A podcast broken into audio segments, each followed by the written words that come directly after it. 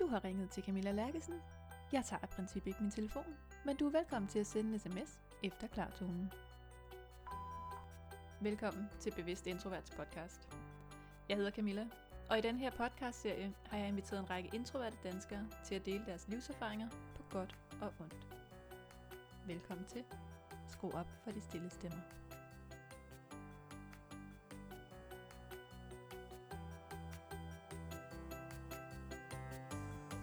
Om et øjeblik, så skal du møde Pernille W. Lauritsen.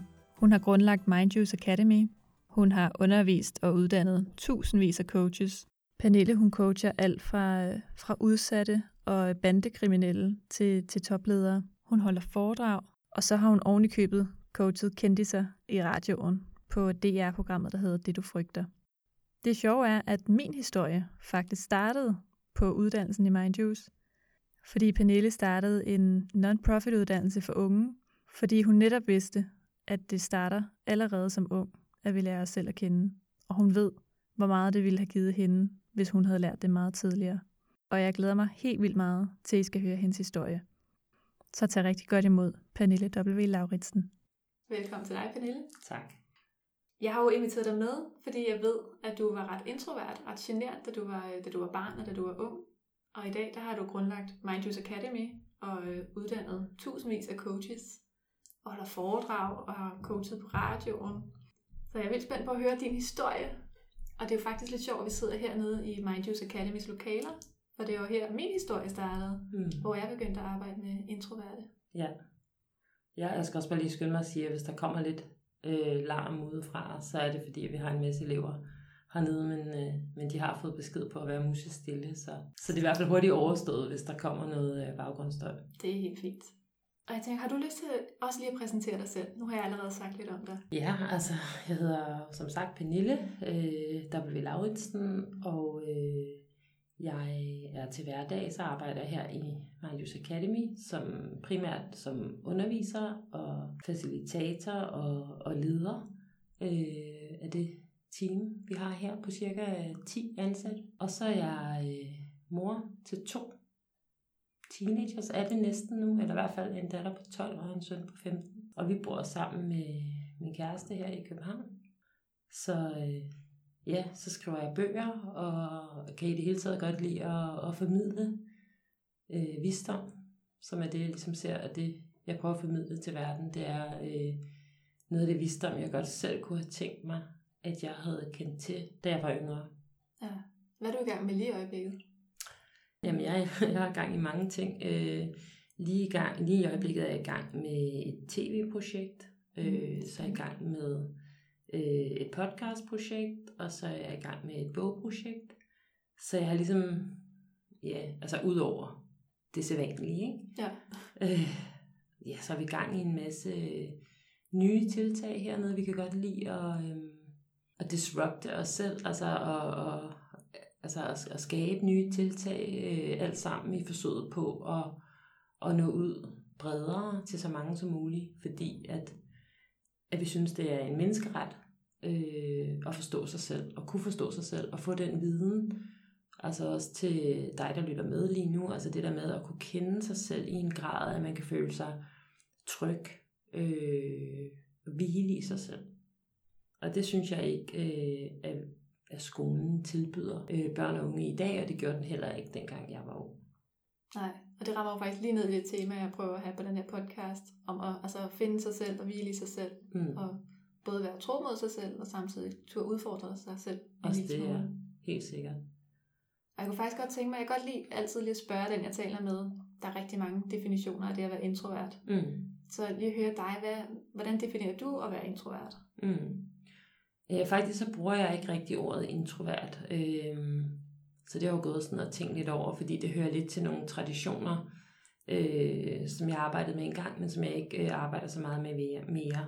Øh, så jeg bruger nogle andre termer, øh, som handler mere om at være øh, tilbagetrukken af natur, øh, altså søge ind i sig selv.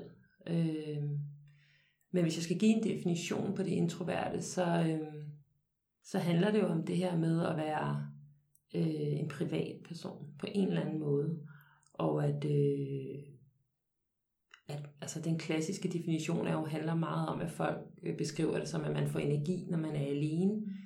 Jeg føler også, at jeg kan få energi sammen med mennesker, men, men jeg har i hvert fald et behov for at være alene. Ja. Så det er nok den øh, simpleste, men jeg har også erindring af at være bange for at være alene. Ja. Øh, så, så det er ikke helt sort-hvidt. Men nu hvor jeg har fundet trykket i at være alene, så nyder jeg det virkelig. Ja. Hvad var så en tilbagetrukken type, mm. sagde du? Hvad ligger der så i det? Jamen der ligger det i det, at, at når jeg kommer under pres, jeg arbejder meget med vores menneskelige instinkter og vores overlevelsesmekanismer, at når jeg kommer under pres, så, øh, så har jeg en tendens til at bakke og gå baglæns. Og måden det ser ud på, det er, at, øh, at jeg kan blive øh, langsom ja. op til en præstation. Jeg bliver meget grundig, øh, har mange øh, tanker og følelser omkring det, jeg skal, men måske ikke så meget øh, action. Øh, Ja, altså i det hele taget, når jeg kommer under pres, så begynder jeg at søge væk fra folk. Okay. Og det er ikke noget, jeg tænker over. Det, det, det er mere sådan noget, jeg øh, opdager, når, når, det, når det er ved at ske. Ikke? Det kan være, at jeg pludselig øh, øh, ikke får rykket på. Altså der er en, jeg har lovet at ringe til. Altså kontakt. Jeg begynder at undgå kontakt. Ikke? Og så det, kan det jo godt være lidt som om, jeg forsvinder fra jordens overflade. Ja. For nogen, og folk tænker, hvad skete der med den der kompetente kvinde, der kan holde foredrag foran tusindvis af mennesker? Hvorfor kan hun ikke finde ud af at ringe tilbage? Altså, hvad kan præster på den måde? Jamen det, det, er, det er jo alle mulige typer frygt, som også er noget af det, jeg beskæftiger mig rigtig meget med. Og det, og det er jo ikke mindst summen af frygt, jeg har i mit liv. Og det vil sige, at jo, jo mere jeg har på spil øh, i mit liv, og jeg har jo mange livsområder, ligesom alle andre også har, ikke? Jeg har jo både min... mit familieliv, jeg har mit arbejdsliv, og jeg har mit helbred, og altså, der er jo mange livsområder.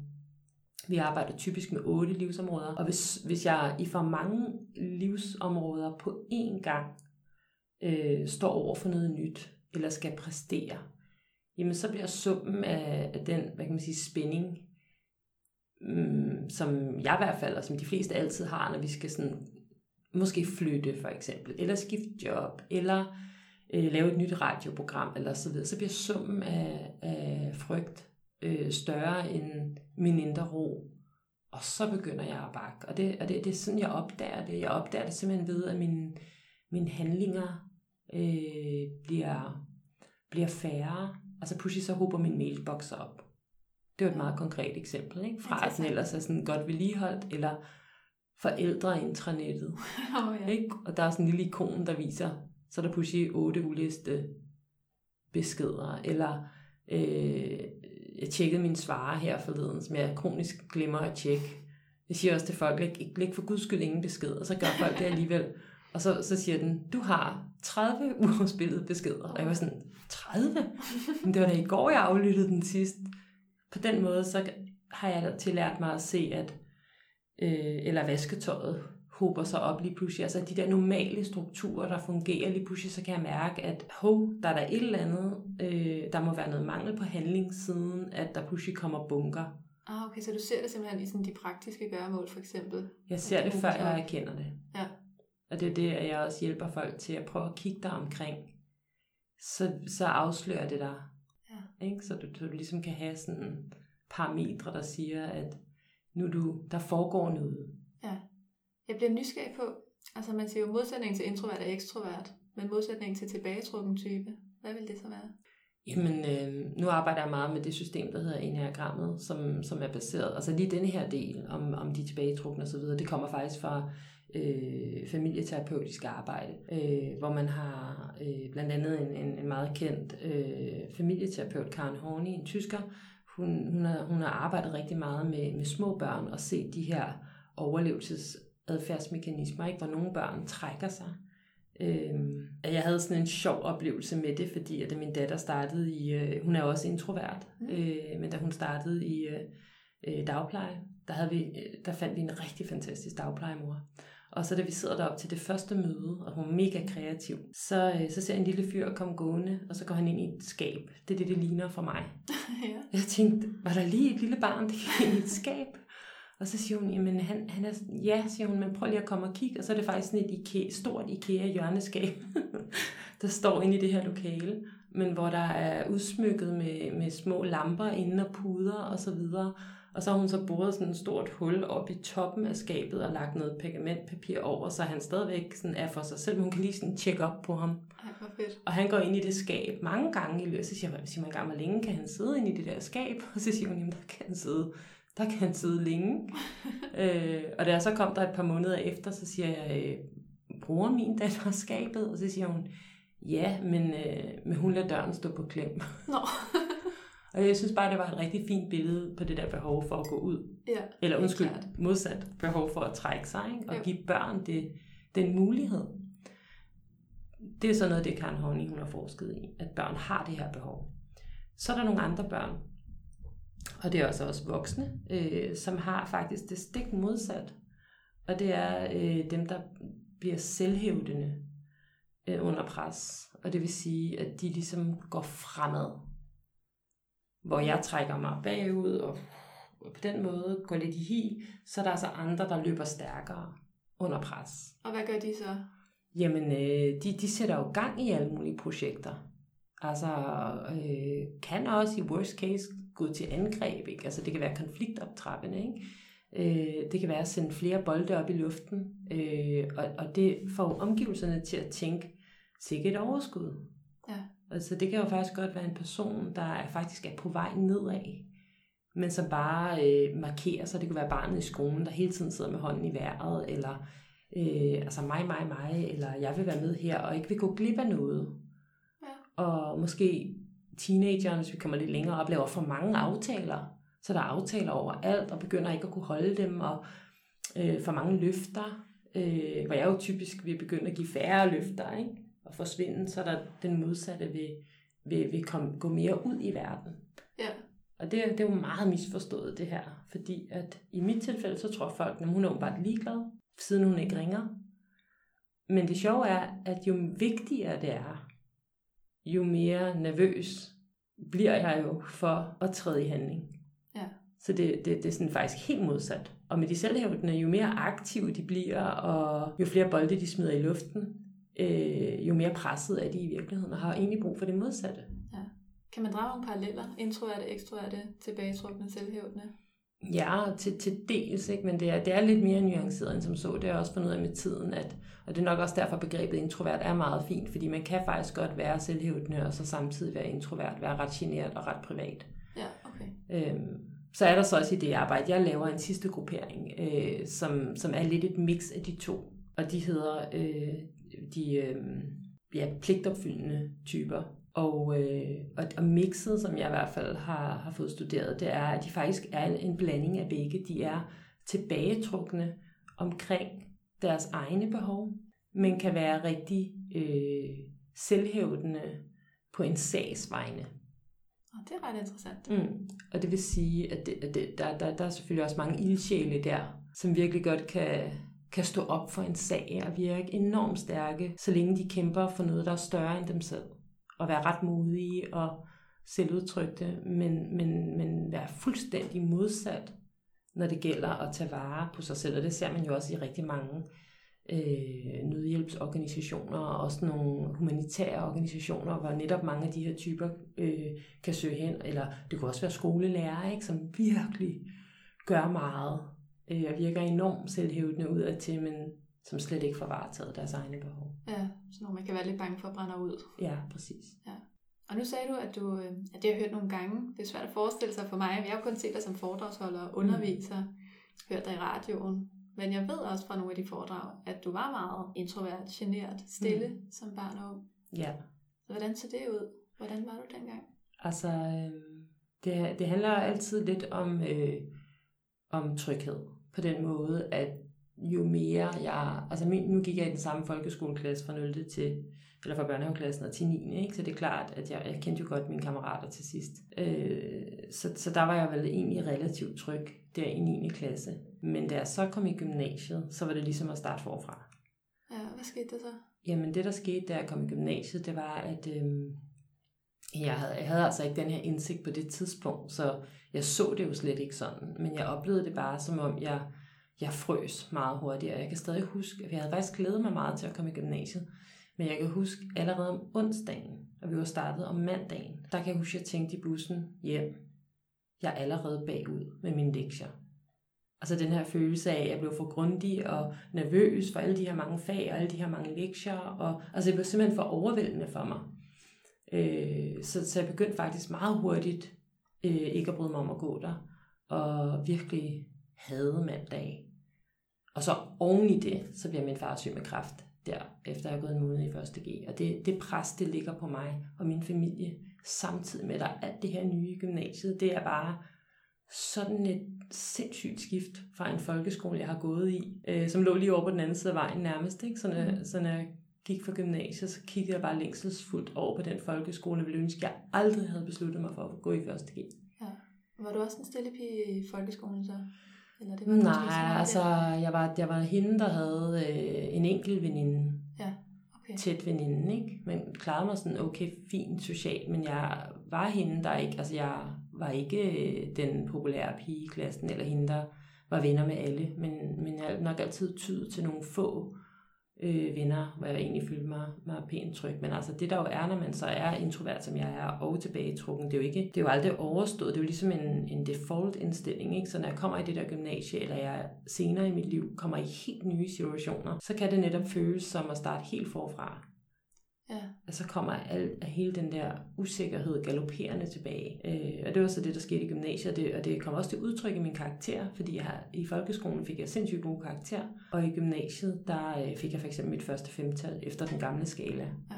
Ui. Så alle karaktererne, de styrtdykkede. Og det, og det var jo fordi, jeg deltog ikke i timerne. Jeg havde ikke hånden op, og så dør min far også, da, jeg, så, da vi når julen. Øh, hvilket jo bare gør alt værre, ikke? Men, øh, men det vil sige, at man kan jo se på en person, der er presset, alt omkring mig faldt fra hinanden. Og så holdt jeg op med at komme.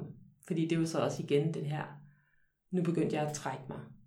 Ja, så træk øh, du dig helt. Ja, så træk jeg mig, ikke? Og så, så endte det med, at lærerne var en lille bitte, bitte smule over med mig, og sagde, at hvis jeg bare ikke forstyrrede, når jeg en sjældent gang var der, så ville de lade mig, hvad kan man sige, de ville ikke smide mig ud af første G, øh, under øh, den præmis, at jeg lovede at gå ud efter første G.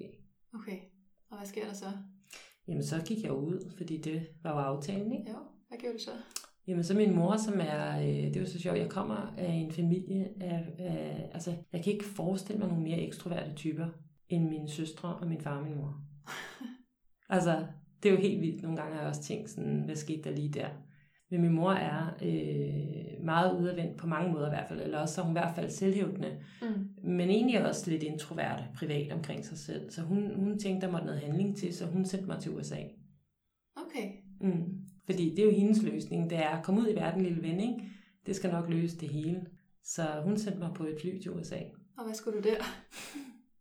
Jeg skulle studere, altså det var jo ikke en option at, at sådan quitte der efter første G. Så jeg skulle... Øh, Jeg skulle gå på high school, og det var jo også øh, en kæmpe katastrofe langt den ad vejen. Altså det var jo på ingen måde kuren imod øh, min generthed, eller min øh, introverthed, eller tilbagetrukkenhed. Ja, jeg tænker, du lige taler om, at det krævede tryghed, og det var ja. nye rammer, og du ja. kendte nogle mennesker i folkeskolen, og så skete der noget helt andet. Ja. Så, så hvad skete der i U S A? Jamen det der skete, det var, at jeg boede hos en, en værtsfamilie, hvor jeg så kendte deres datter, fordi hun også havde gået i mit gymnasie, og det var ligesom den løsning, vi havde fået skabt. Øh, jeg turde simpelthen ikke tale med nogen. Altså, øh, så jeg blev hende, der betragtede. Øh, mm. Jeg tror, der er mange introverte, der er rigtig gode til at observere folk. Ja. Øh, jeg synes, det var interessant, men for det første, så kan jeg huske, at jeg lynhurtigt tænkte, så godt er mit engelsk, så heller ikke. For jeg troede, mit engelsk var godt. Okay, ja. Men det var, jeg synes, det var sværere at have alle de her fag på engelsk, ikke? Altså pludselig matematik på engelsk, og øh, ja, altså alle fag ja. er på engelsk, ikke? Og, øh, og hver dag nede i kantinen der, så tænkte jeg jo, at nu skulle jeg til at sige noget til nogen, og det vidste jeg jo godt, jeg skulle.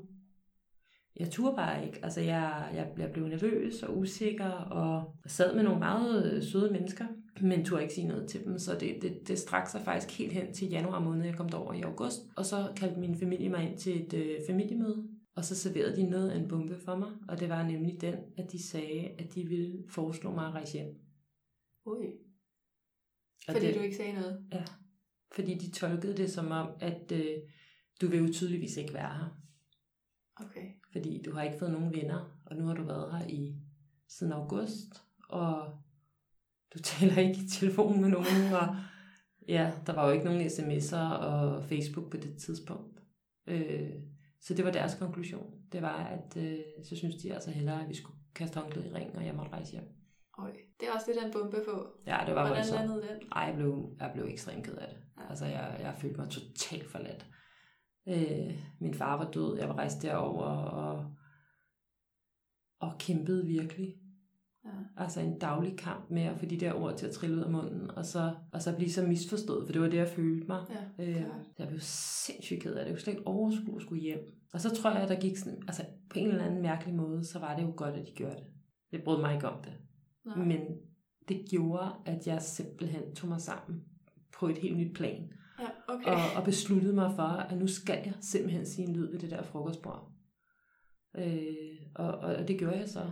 Øh, lidt ved hjælp fra sådan nogle tilfælde og sådan noget, men der, men der kom pludselig en fyr hen og satte sig ved vores bord, og han var jo helt ny, han var ikke en af dem, jeg havde siddet og været tavs over for, og så greb jeg chancen og sagde noget til ham. Og han greb den, og øh, sagde noget igen, og hele mit bord, de, de, de, det var måske ti unge, de, de stirrede bare sådan, og en sagde, hun kan tale. Åh oh, nej.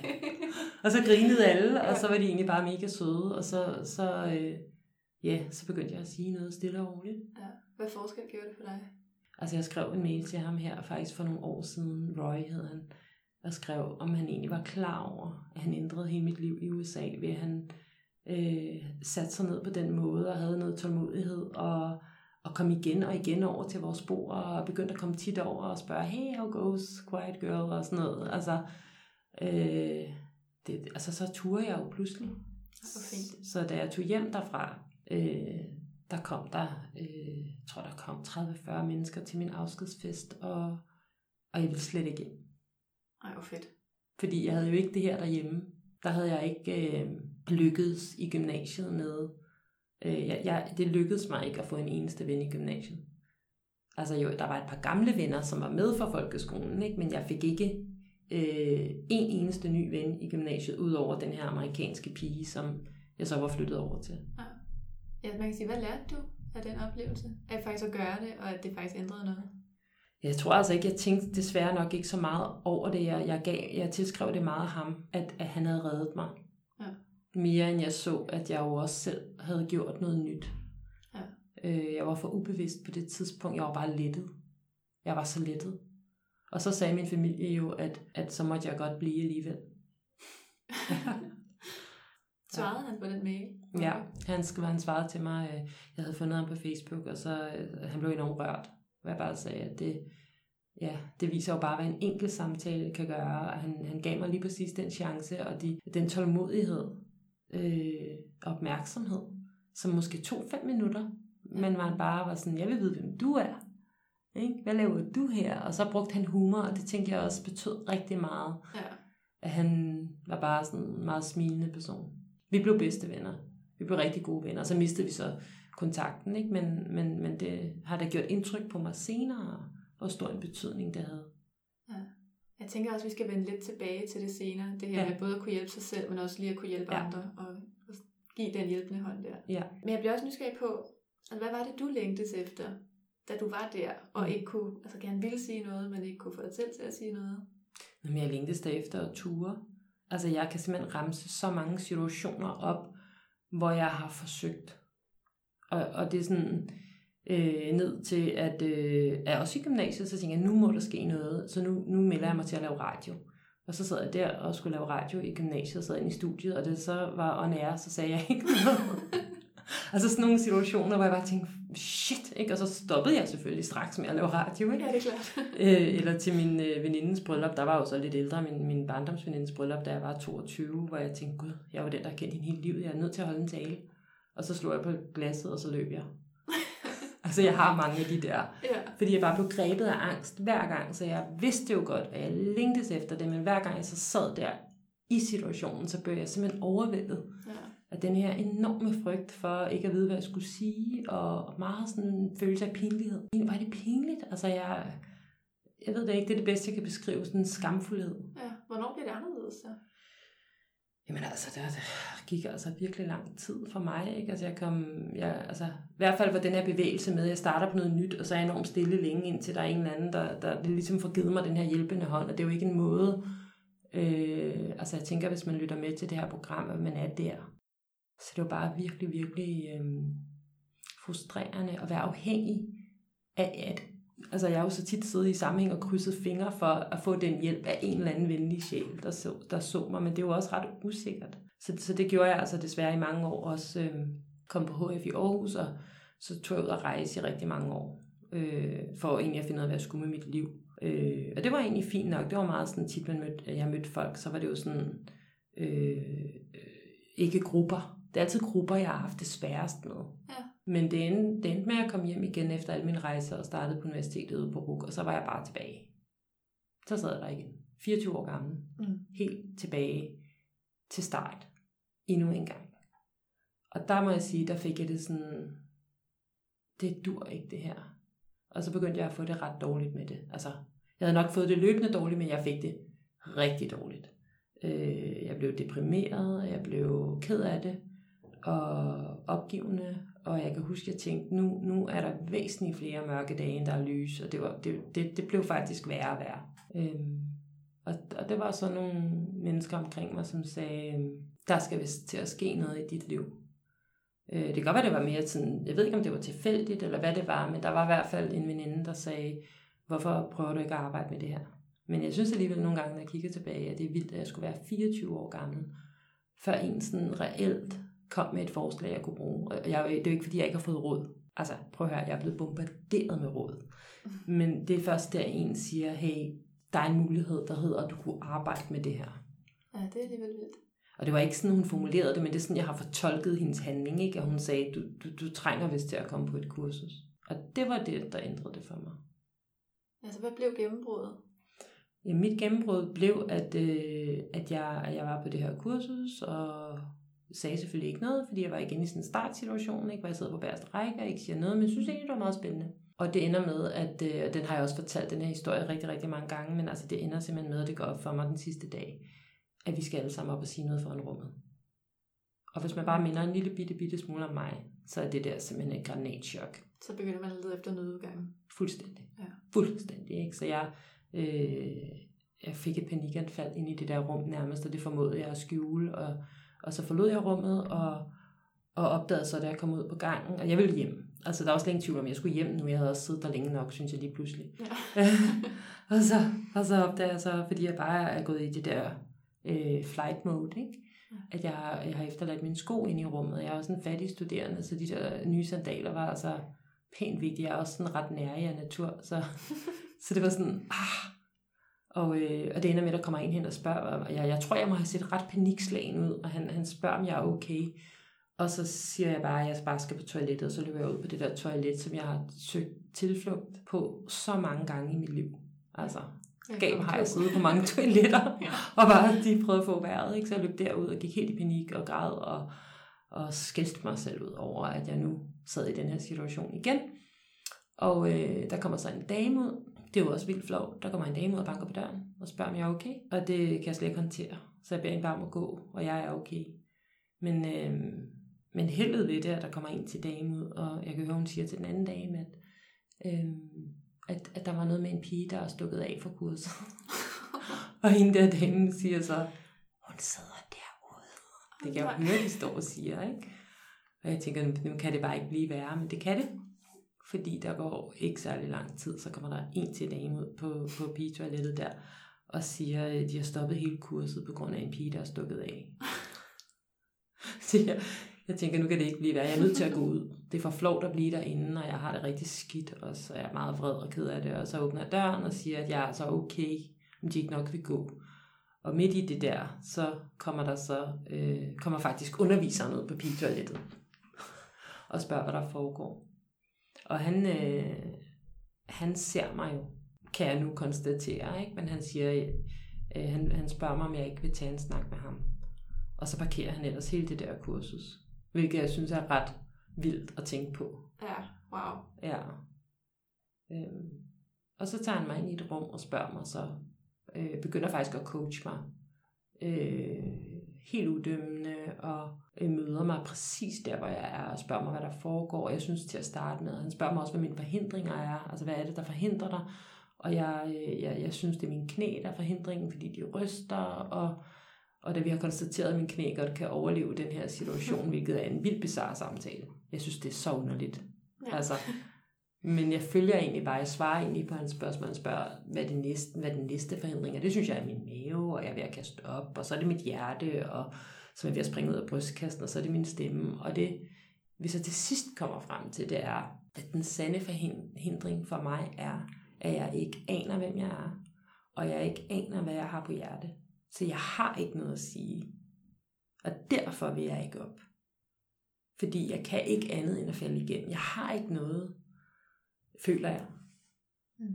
Og, øh, og han bliver ved med at spørge ind til, om det nu er sandt, at jeg ikke har noget. Øh, og det jeg kommer frem til, det er, at øh, de andre har altså stået der med lange... Jeg når at se nogle få stå foran rummet, inden jeg stikker af. Ikke? Og de har jo virkelig sådan sagt de smukkeste ting i hele verden. De, de var, jeg når at se sådan fem til ti stykker, og den ene er, er mere... visionær og fantastisk øh, end den næste, og de vil have verdensfred, og, øh, det, og, det, og de brænder bare igennem, ikke? Så jeg føler mig jo helt ja, som en kæmpe fiasko i forhold til dem, og så når jeg lige har tænkt, nu er alle ord taget, altså alt, alt, alt man, man kan bedrive i den her verden, det er taget, og jeg har ikke engang noget originalt selv, og det er jo så derfor jeg er løbet ud, og det går op for mig, og så spørger han mig, om jeg slet ikke er kommet frem til noget på alle de dage, vi har siddet og arbejdet med vores værdier. Og der viser det sig så, eller der ser jeg så, at det er jeg. Jeg er kommet frem til, til tre ord, men ikke nogen sætning. Så jeg føler jo, og det tror jeg også kendetegner alt det der, og måske også, hvis man er introvert og lytter med, altså det her med, at jeg synes, det er for lidt, det jeg har. Altså det er næsten, det er næsten ingenting. Øh, og så siger han, men det er jo dit. Det er jo ligegyldigt, om der er nogen andre, der har sagt. Altså, det er dit. Og så giver han mig det her valg, der ændrer mit liv, og det er...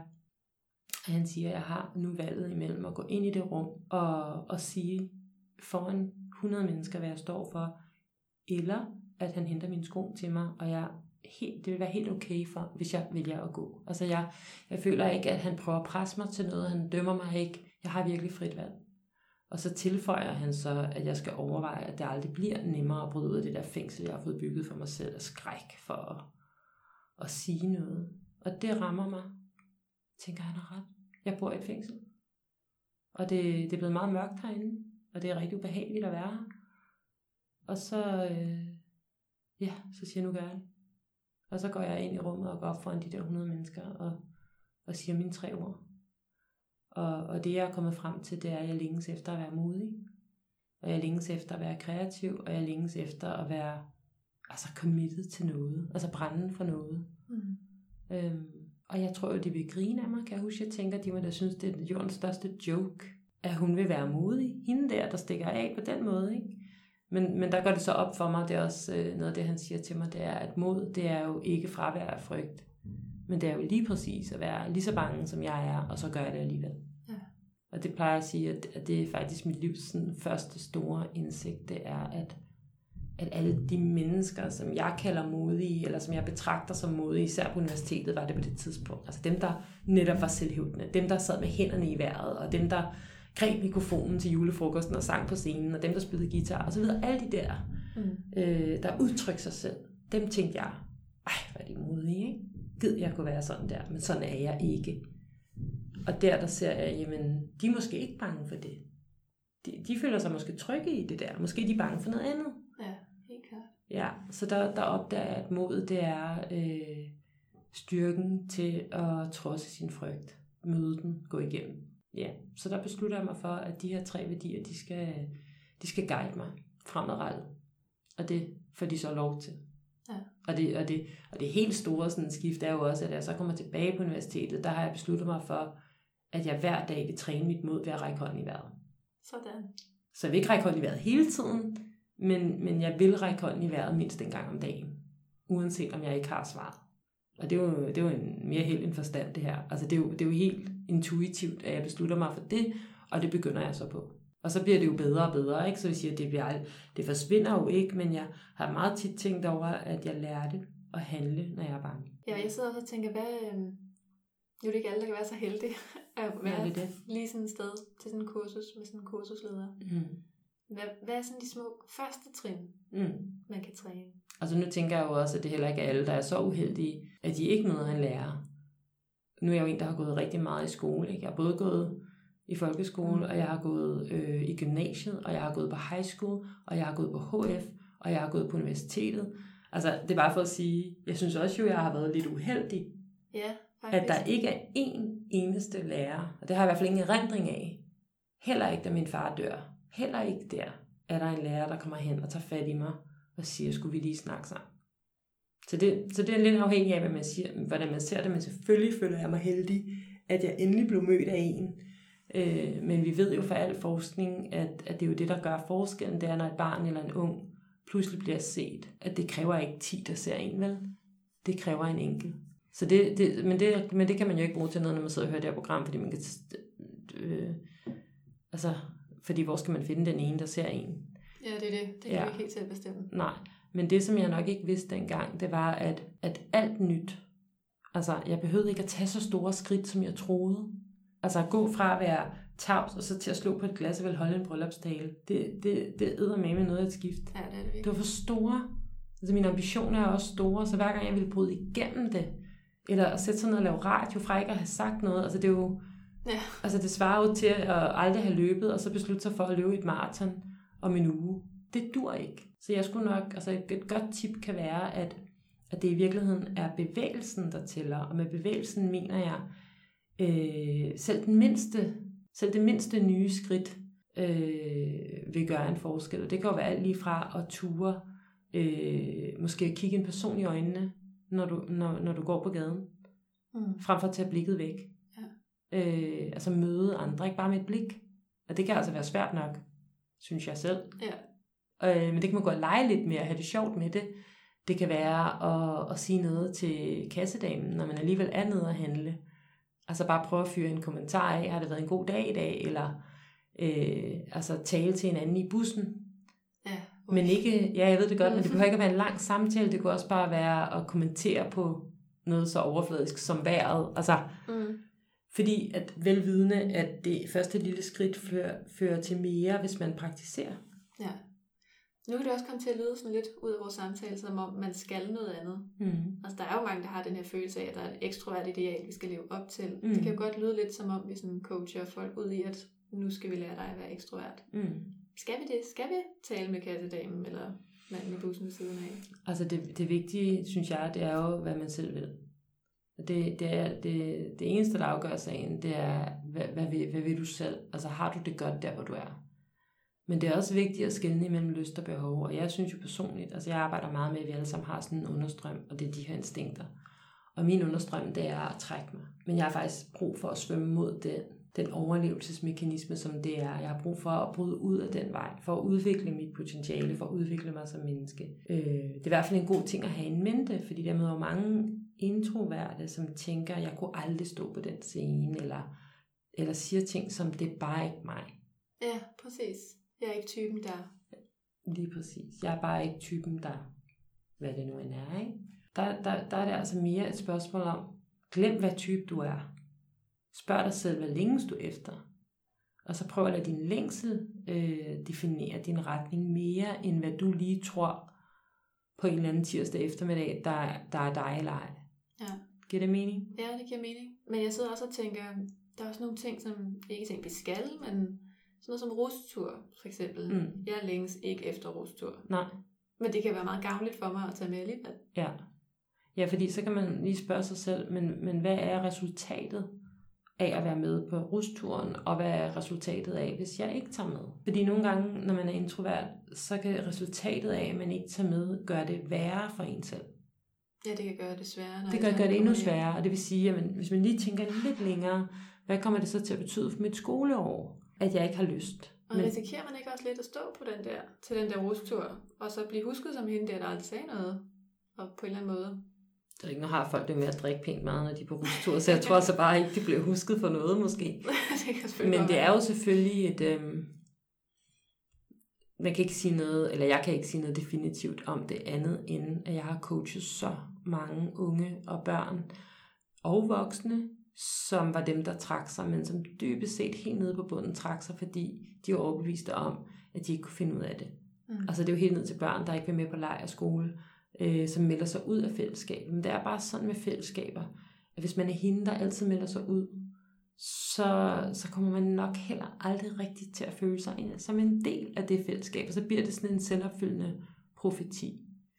Ja. Øh, og det mener jeg, at vi har jo alle sammen behov for at være del af et fællesskab. Og min datter er meget introvert, og hende, altså med hende, der har bare arbejdet nænsomt med at sige, hvordan kunne du lære at gå frem, bare en gang imellem, frem for at gå tilbage. Så man skal ikke, men meget ekstroverte typer kunne også have rigtig meget gangen af at ture være. De er jo bare lige så bange for stillheden, som, som vi andre nyder den. Mm. Så, så de har en lige så stor udfordring. Der kan være en enorm frygt ved at være den, der ikke siger noget. Så det er sådan, jeg ser det, at, at vi tit har brug for at ture svømme mod den her understrøm, der trækker os i en bestemt retning, som ikke gavner os. Ja, ja, og så mens, mens vi er med det her, hvad vi kan lære af hinanden, mm. så kunne det måske også være meget fint at kigge på, sådan, hvad, hvad er alle de der positive kompetencer og værdier, som introverte har? Det, det, der er rigtig mange. Der er simpelthen så mange, og det er jo så nuanceret. Jeg vil sige, rigtig mange introverte mennesker er jo er meget observerende mennesker. Ikke alle, men mange er. Øh, så for eksempel på en arbejdsplads, så kan der sidde nogle mennesker og være pænt introverte, og faktisk have observeret ufattelig meget af, hvad der foregår på den arbejdsplads. Mm. Og de kan også have utrolig mange idéer til forbedringer i en hel masse områder, men som de aldrig siger højt. Og hvor lederen overser det, fordi han er for travlt, øh, eller hvad det nu end er, og overser det her enorme potentiale, der ligger i den her medarbejder, der, der har, bruger sin tid på at analysere øh, og tænke over tingene og observere. Så det, det, er jo, det er jo et potentiale, sindssygt mange arbejdspladser går glip af. Øh, fordi der ikke er den tålmodighed, der skal til. Det er jo lidt ligesom at få en snegl ud af sit sneglehus. Ikke? Det nytter ikke noget at banke på, på skjoldet. Nej, vel? Præcis. Du må sætte dig pænt og vente og kom, kom. Altså at give plads, fordi mange jo tænker, hvis du ikke kan komme ned i mit gear, sådan har det vel også til dels selv. Hvis du ikke kan komme ned i mit gear, mm, så kan vi ikke rigtig noget. Ja, hvad skal man gøre? Hvad skal man som leder gøre? Ja, det er jo vigtigt, uanset om man er introvert eller ekstrovert, så er det vigtigt, at noget af det, vi underviser meget i her i MindJuice Academy, det er det her med at møde andre mennesker præcis, hvor de er. Det vil sige, for mig har jeg også skulle træne og møde den der meget hektiske, travle person. Det nytter jo ikke noget, at jeg bare sidder enormt tilbagetrukken og stille, så, så får sådan en person jo totalt stress. Ja. Ikke? Så, så, så, så, så, det, så udgangspunktet, det er at prøve at... Øh, jeg, jeg prøver nogle gange at bruge et billede, som at vi danser alle sammen forskellige danse i livet, ikke? Og det nytter jo ikke noget, hvis jeg vil danse tango, og du vil danse cha-cha-cha. Så må jeg jo prøve at lære at danse din dans. Og det er i hvert fald en måde, at man kan prøve at møde en anden i den energi, de har. Og det er sådan en døråbner ind til et andet menneske. Det er følelsen af, at du møder mig i mit, min energi, i mit tempo, øh, lige der, hvor jeg er. Og det skaber øh, sådan umiddelbar tryghed. Ja, så der skal vi faktisk alle sammen give os lidt i gåseøjne, for ja. At møde de andre der, hvor de er. Ja, man kan jo godt blive træt af det i sit parforhold, hvis jeg føler, at jeg hele tiden skal gå over for at møde dig, og du aldrig gider at gå over for at møde mig. Ja. Så det er klart, det bliver en belastning. Men, men ikke desto mindre er der mange, der har det sådan. Også i venskaber. Hvorfor er det altid mig, mm-hmm. øh, ja, der skal gå forrest? Og der har det sådan lidt, jamen, hvis du har indsigten, jeg mener jo, at indsigt forpligter, så hvorfor ikke gå derhen? Altså, jeg er ikke så optaget af, om det er mig, der ringer. Og hvis jeg er det øh, med en bestemt person, så vil jeg sige noget om det. På en god måde, så vil jeg sige, hey, jeg har lagt mærke til, at, øh, at det er altid mig, der ringer til dig. Kunne du ikke også være sød og ringe tilbage til mig en gang imellem? Eller snakke om det? Men jeg synes ikke, vi behøver at være så optaget af, fordi i nogle relationer, så er det mig, der, der driver relationen mere, og i andre relationer er det den anden vej, og så skifter det jo. Så kan det skifte. Jeg ved ikke, svarer jeg på dit spørgsmål der? Ja, fordi du sagde det her med... Når du sagde, hvad fordelen var ved at være introvert. Ja. Mange introverte, men jo, jeg kan jo ikke skære alle over en kamp, men der er bare også tit der, mange introverte oplever som øh, ret grundige. grundige, øh, mange langsommelige typer, altså langsommelighed er, er stort set altid forbundet med grundighed. Mm.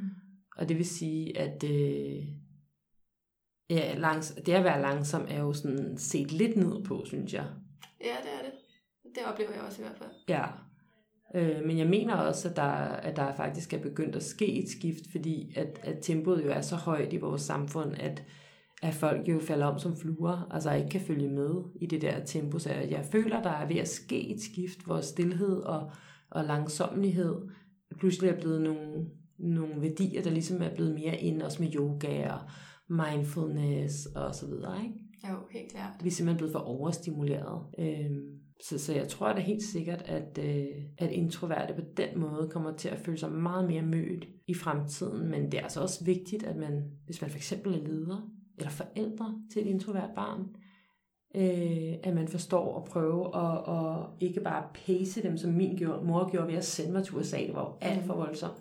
Men det der med at prøve at møde dem, og så prøve at, at inspirere dem til at så komme lidt ud. Ja, så det er noget med en balancegang. Det er nemlig det. Det er noget af en balancegang. Fordi det kan jo også være... Jeg vil jo godt, nu har jeg ikke nogen børn, men jeg kan jo levende sætte mig ind i ikke at ville på lejrskolen. Ja. Det vil jeg jo heller ikke selv have lyst til. Ja. Men det nytter jo heller ikke noget at sige, så skal du ikke. Nej, men det er det der med at finde ud af, at man kunne der være en måde, hvor du kom på den lejrskole på, og hvor det stadigvæk var trygt for dig. Mm. Fordi introverte kan godt have en tendens til at komme til at melde sig ud af fællesskabet på en ja, måde, præcis.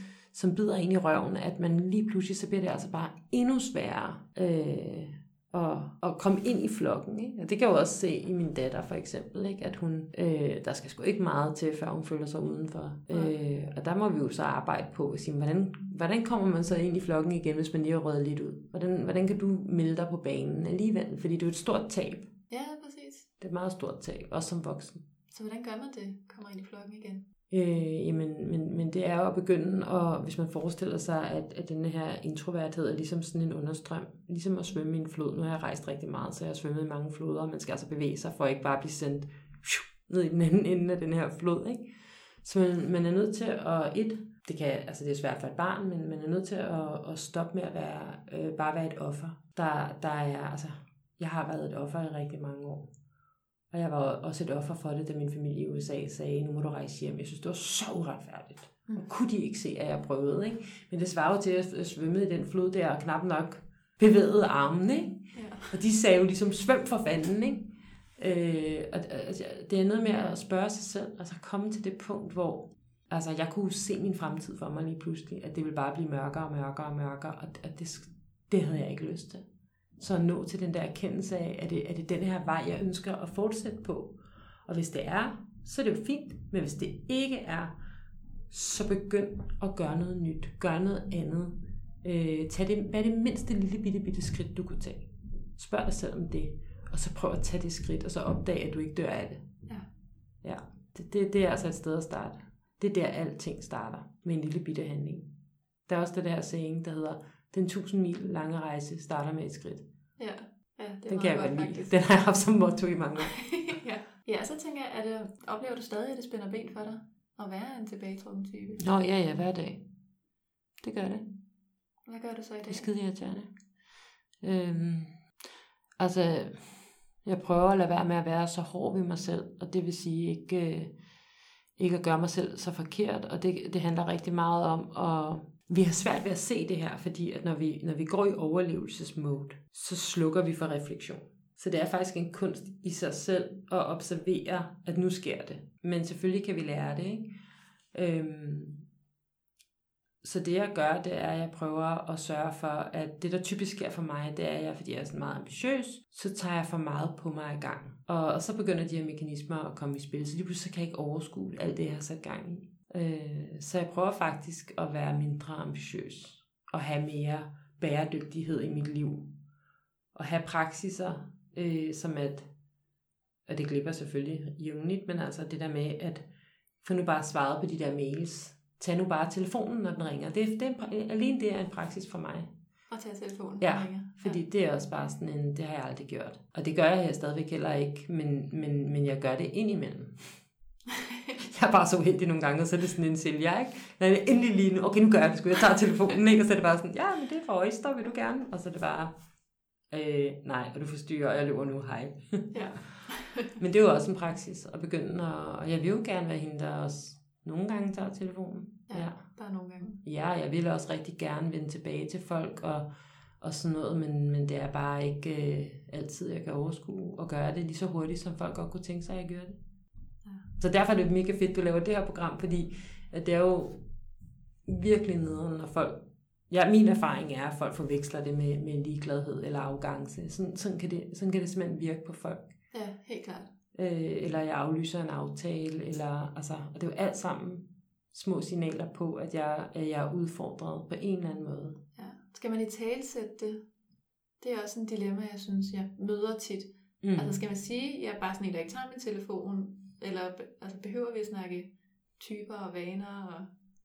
Jeg, jeg prøver at sige til folk, øh, altså jeg sidder faktisk, jeg, og, det, og det siger jeg også på min svarer, øh, lad være at lægge besked, send mig en sms. Ja. Øh, og det prøver jeg også altid, når jeg sådan skal lave aftale med folk, eller nye coaches, eller forhold, så siger jeg altid, og skriver det også i mails, øh, please, sms, det er bare det, der fungerer for mig. Ja, okay. Så de ikke, øh, men jeg har selvfølgelig en mail. Det er jo også det samme med sociale medier, der svarer jeg jo heller ikke.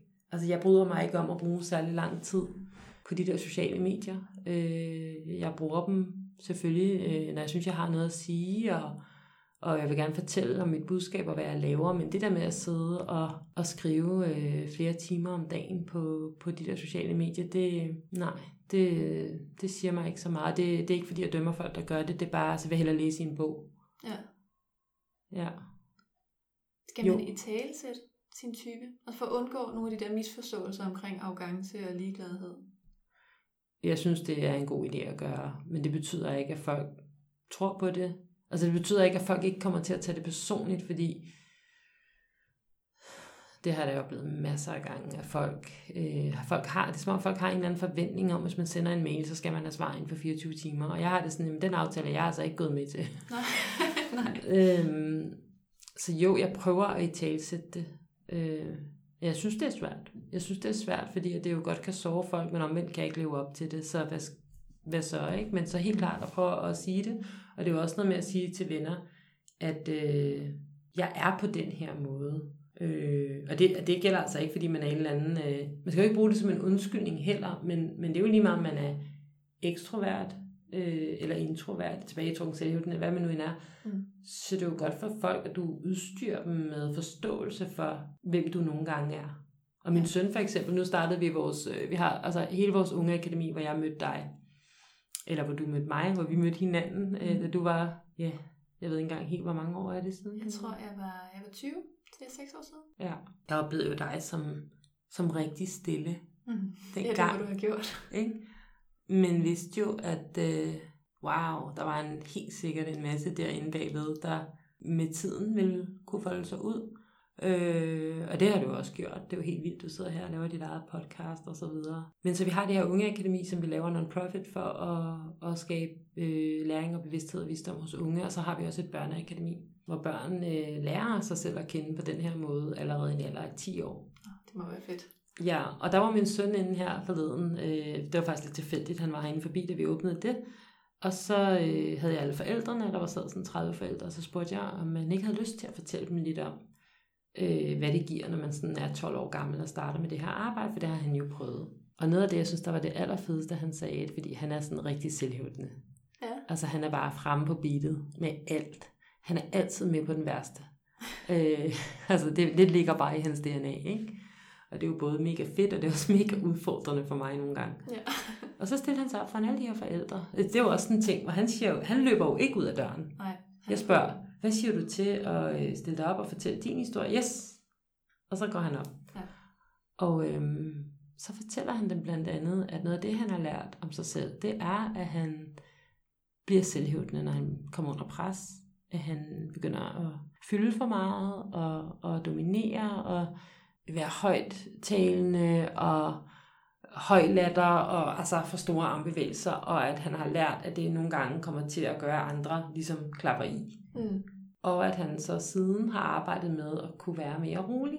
Og det synes jeg skulle være noget af en uh, accomplishment sådan, i en alder af femten år, at vide, at det er der, han går hen, når han bliver usikker. Ja, helt klart. Og de der forældre, de var jo bare sådan, eller det tolkede jeg, at de var sådan, wow, det er alligevel øh, noget væsentligt selverkendelse, og de spurgte sig, om det havde ændret noget mm. i hans relationer, og det har det helt vildt. Altså han... er gået fra at, at have svært ved at, at trives sådan i drengegruppen på skolen, fordi han nok ja, altid var den, der havde hånden i vejret, også hvis nogen behandlede nogle andre dårligt. Altså han kunne bare ikke holde sin kæft. Altså ikke fordi jeg siger, at man skal holde sin kæft. Jeg synes jo netop, at man skal blande sig, men han blev bare den, der blandede sig alt for meget i alt, mm. hele tiden. Og så bliver folk irriteret. Og der har han så lært sig selv at slappe af. Og måske kun sige noget hver anden gang. Ja, så han går faktisk den anden vej. Han går den anden vej. Og det har jo gjort, at fra at han ikke kunne finde ud af det med drengene, så har han fået så mange drengevenner. Han har sjovt nok altid haft lidt ved at få pigevenner, fordi de, det ved jeg ikke, de synes det var mere okay, at han var sådan meget frembrusende, ikke? Ja. Men, men nu har han faktisk fundet ud af at navigere i både pigeflokken og drengeflokken, og det ved jeg betyder helt, og det har han altså stået og fortalt det her, så jeg ved, at jeg godt må sige det, men det er jo helt vildt fedt, at han kan, han kan trække vejret, ro på, du behøver ikke, du behøver ikke være på. Jeg tror, det er lige så stort for ham, som det er for mig at have lært, eller det ved jeg, det er. Ja, det er faktisk super fedt, du lige bringer den i spil. Ja. Altså at høre ja. fra begge sider. Jamen, det er det. Begge sider har han. Ja, der. Så det, det arbejder han på, og det er jo bestemt ikke... Øh... Og han har jo også glæde af at kunne være den der, der bare springer ud i det hele, men, men det fører jo også nogle problemer, masser, ikke bare konflikter med de andre drenge, men så får han jo rodet ud i alle mulige skøre projekter og så videre. Fuld fart på hele tiden, og bliver jo fuldstændig udmattet ja. øh, af det, så det er jo rigtig godt, at han har lært at trække vejret. Jeg håber, han bliver ved med det. Ja, han bliver ved at trække vejret. Ja. Så, det, så jeg synes faktisk, at problemstillingen, altså der er ikke nogen... i princippet, som det er nemmere for en andre, men det kan se nemmere ud. Ja, altså der er ikke en type, der er federe end de andre. Nej, og der er heller ikke nogen, der ikke har deres ting at dele med, men det kan jo komme en vildt meget til gode, hvis man er øh, selvhævdende. Det bliver jo prioriteret i mange jobs. Ja, det gør det jo. Mm. Og jeg så engang en jobannonce, hvor de søgte en, øh, en udadvendt korrekturlæser. Sjovt. Så er der ikke nogen job tilbage til mig. Skal man da også være udadvendt? Ja, åbenbart. Ja, ja. Så ja. Det, det bliver i den grad prioriteret. Det gør det stadigvæk. Øhm, men jeg synes, der er i gang med at ske store forandringer. Øh, altså, jeg bliver i hvert fald inviteret til at holde flere og flere foredrag om diversitet. Ja. Øh, fordi der er jo masser af undersøgelser efterhånden, der har vist, at, at et mangfoldigt team, hvor man øh, komplementerer hinanden, er et stærkere team. Altså, man kan jo ikke have et... Øh, der var en, der skrev til mig for nylig. Man kan jo ikke have et fodboldhold af bare angribere. Nej, nej. Det er jo ikke fedt. Og det er jo heller ikke fedt øh, her i MindJuice Academy eller på nogle andre kontorer, hvis det kun er angriber det hele. Altså, hvem fanden skal så altså, lave alt det andet? Det er jo det. Så, hele, så det duer jo ikke. Hele evolutionsbiologien ja. er bygget op. Og jeg synes, en anden ting, som jeg faktisk gerne vil sige, fordi jeg så hørte jeg et eller andet sted, at introverte mm, faktisk, øh, at man skulle for eksempel ikke sætte en introvert til at være sælger. Og det synes jeg er fuldstændig forkert. Mm. Fordi jeg oplever, at mange introverte øh, kommer til at virke er meget mere tillidsskabende. Yeah. Og troværdige, fordi de ikke har så travlt med at overbevise hinanden om noget. Men det tager dem bare lidt længere tid yeah. at lære det. Øhm, så det er igen, altså der er en masse myter omkring, hvem der passer i hvilke jobs.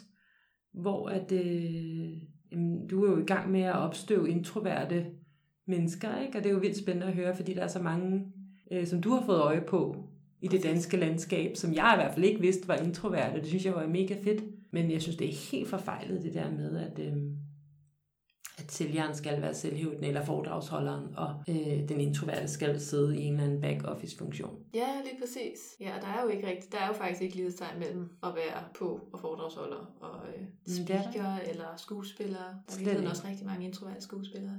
Helt vildt, og det, tit så har de jo også en anden dybde, ja. fordi at de gør sig umage med ting. Så, og man kan sagtens lære at være mere øh, hurtig og overfladisk. Øh, altså på, på bedst tænkelige måde. Øh, end at alt skal være så grundigt, ikke? Og det er jo noget, det jeg har skulle lære. Ja, så i virkeligheden er det en fordel at kunne alle kompetencerne det det. Til, til behov. Brug hele dig selv, altså den her mere holistiske approach, ikke? For jeg synes, det, det ideelle er jo, at vi mestrer både det at kunne trække os og få ro på og nyde vores eget selskab. Det er jo ikke, der er jo, altså, det er jo ikke rart, hvis man kun er sammen med andre, fordi man ikke tør være alene. Nej. Det er der jo altså mange, der er.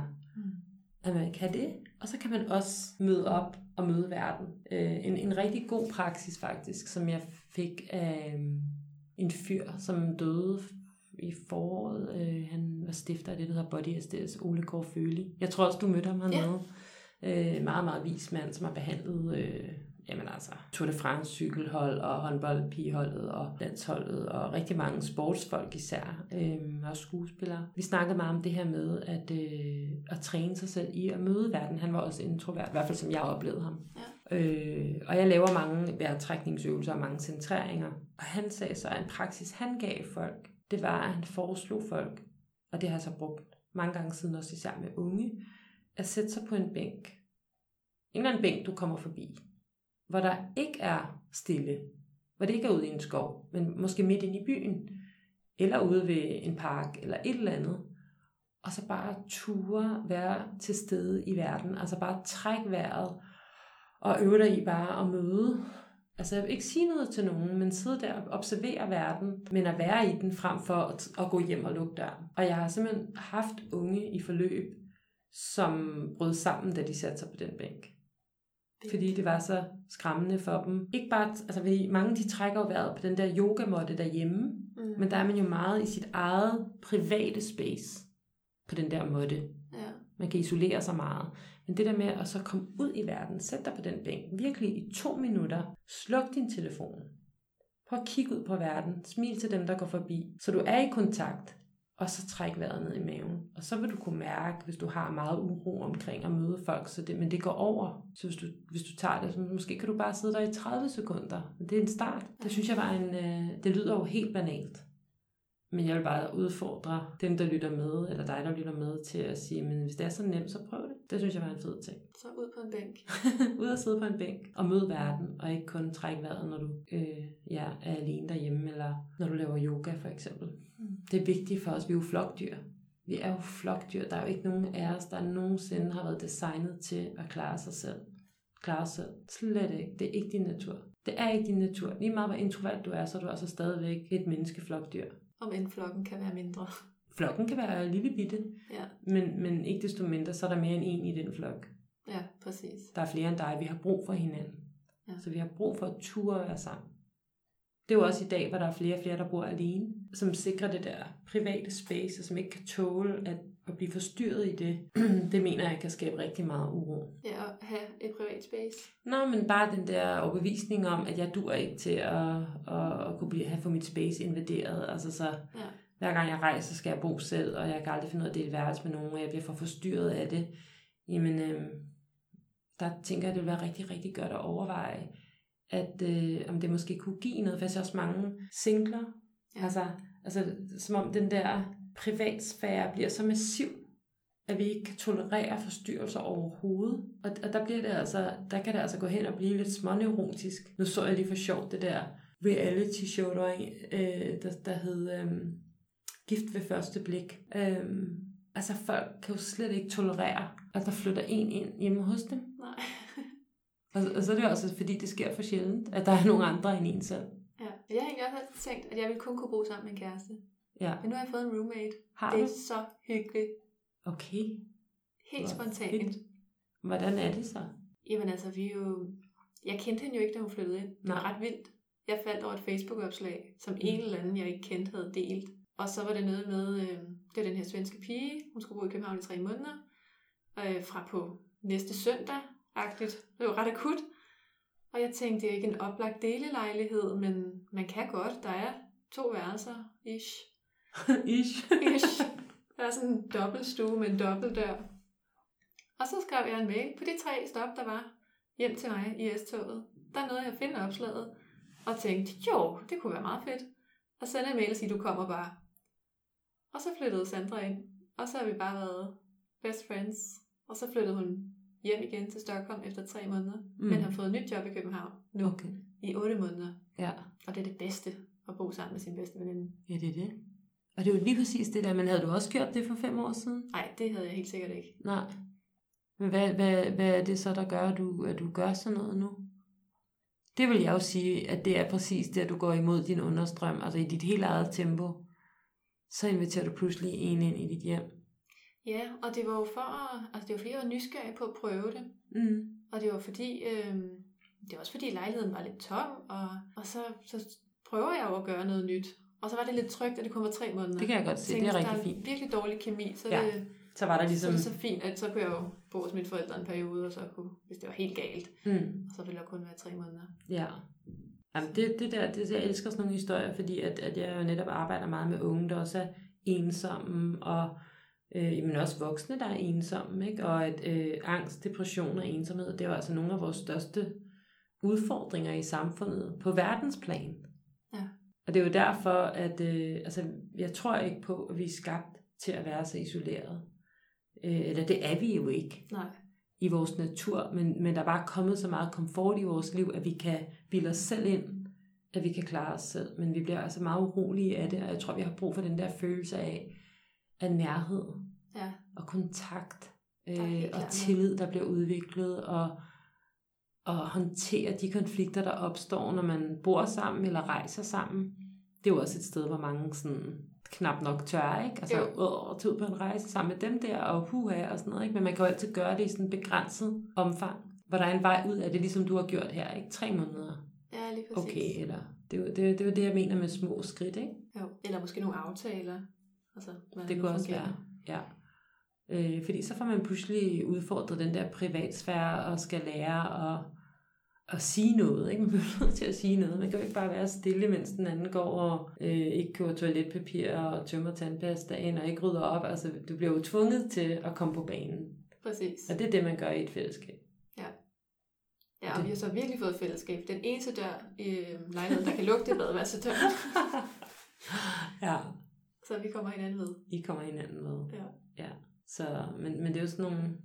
Jeg tror, det er sådan nogle historier, der kan være med til at give noget... noget håb, at, at selvom, nu snakker vi det der med, at øh, jeg tænkte jo altid, jamen jeg ville ønske, jeg kunne det der, de der andre kan, men sådan er jeg bare ikke. Øh, og så fik jeg bildt mig selv ind, at, at, at det var ikke mig. Men det var jo ikke sandt, altså jeg, jeg havde jo i den grad brug for andre, og jeg havde i virkeligheden, så, så frygtede jeg, det ikke var mig. Det havde været mere sandt at sige, jeg frygter, at det ikke er mig, men nu prøver jeg det, ikke? Ja, præcis. Og der tror jeg, det kunne have hjulpet mig rigtig meget, hvis det havde været et fag i skolen, eller... Og det er jo så det, jeg kæmper for i dag, fordi jeg tænker virkelig, havde jeg bare haft det som fag i skolen, så tror, så tror jeg virkelig, jeg havde flyttet mig. Ja. Og sparet mig selv for en masse smerte og, og lidelse og, og så videre. Fordi det er jo ikke sådan, jeg ikke har haft venner. Altså, jeg har jo haft masser af gode venner, så det er ikke på den måde, jeg har været ensom, men det er den der øh, nyt setting, ny gruppe, og så har jeg været... Altså, hele tiden bremsede mig selv. Turde ikke spille med i bands. Turde ikke, altså, jeg bremsede hele tiden mig selv. Og det var altså totalt unødvendigt. Ja. Og der er jo også det valgte stille typer, at vi lægger jo ikke mærke til alle de andre, der også er stille typer. Ja. Altså, vi ser jo kun dem, der er det på det. Og råber højst. Vi ser ikke alle de andre, der gemmer sig på badeværelset og lister ud før. Nej, slet ikke. Og det var jo også pudsigt, ikke? Så vi har ikke nogen spejler at se. Nej, det er det. Ja. Så, så det er helt klart øh, meget meningsfuldt, synes jeg, at, at, at snakke om det her. Ja. Hvis vi nu skulle sådan her øh, hen mod slutningen samle sådan det bedste råd eller den bedste erfaring, eller? Mm, jamen, så tror jeg det er. Jeg, jeg arbejder meget med sådan, hvordan skaber du en forandring i dit liv? Hvis man kigger på sit liv og ser, at der er områder, hvor der ikke sker nogen forandring, hvor der er stagnation, ikke? Og det kan jo så være det her med at være introvert. Øh, så, så er det ofte fordi, at man, at man er hemmelighedsfuld eller tavs omkring de her problemer, der kan være forbundet med det. Så det der med at bryde tavsheden, ja, det kan jeg ikke understrege nok. Og hvis du så, hvis, hvis du så tænker, jamen jeg snakker allerede med min veninde om det, så er det sådan, jamen hvis du allerede snakker med din veninde om det, men det ikke har skabt nogen forandring, så er det fordi, du har brug for at snakke med en ny om det. Mm. Så, men al forandring begynder med, at vi siger det højt. Og der er en verden til forskel på at snakke med sig selv om noget, og så på at lade ordene trille ud af sin mund, og tage den chance, det er. Og det vil føles som en chance, men så kan man jo spørge sig selv, men hvad er det værste, der kan ske? Så risikerer det at sige, sige noget højt, sige, jeg, jeg, altså, tage fat i en lærer på studiet for eksempel, og sige, jeg har faktisk rigtig svært ved at sige noget herinde, eller sige det til en klassekammerat. Øh, folk kan nemlig ikke se det på, på en. Men du kan virke så kompetent, selvom du ikke siger noget. Sig det til en kollega på arbejde, og så risikerer det, øh, og så sig det til en, som virker som typen, der er god til at lytte. Ikke? Ja, okay. Lige vælge med omhu, men, men find en. Og det behøver faktisk ikke engang at være en, man kender. Øhm, det kan faktisk godt være, at du lige føler et øjeblik, at du møder en anden person, hvor du tænker, gud, vi har forbindelse, og så tage chancen der og sige det, fordi så får man noget input, og forvent sine tanker, og det er det, der, der kickstarter enhver forandring. Så sig det højt. Mm. Skal vi, skal vi lade den stå med det? Det synes jeg. Tusind tak, fordi du var med. Tak, fordi jeg måtte. Selvfølgelig. Til dig, der sidder derude og lytter med, så skal du bare vide, hvor sindssygt glad jeg er, for at du lytter med på den her podcast. Jeg glæder mig til at lave mange flere afsnit til dig. Vi høres ved.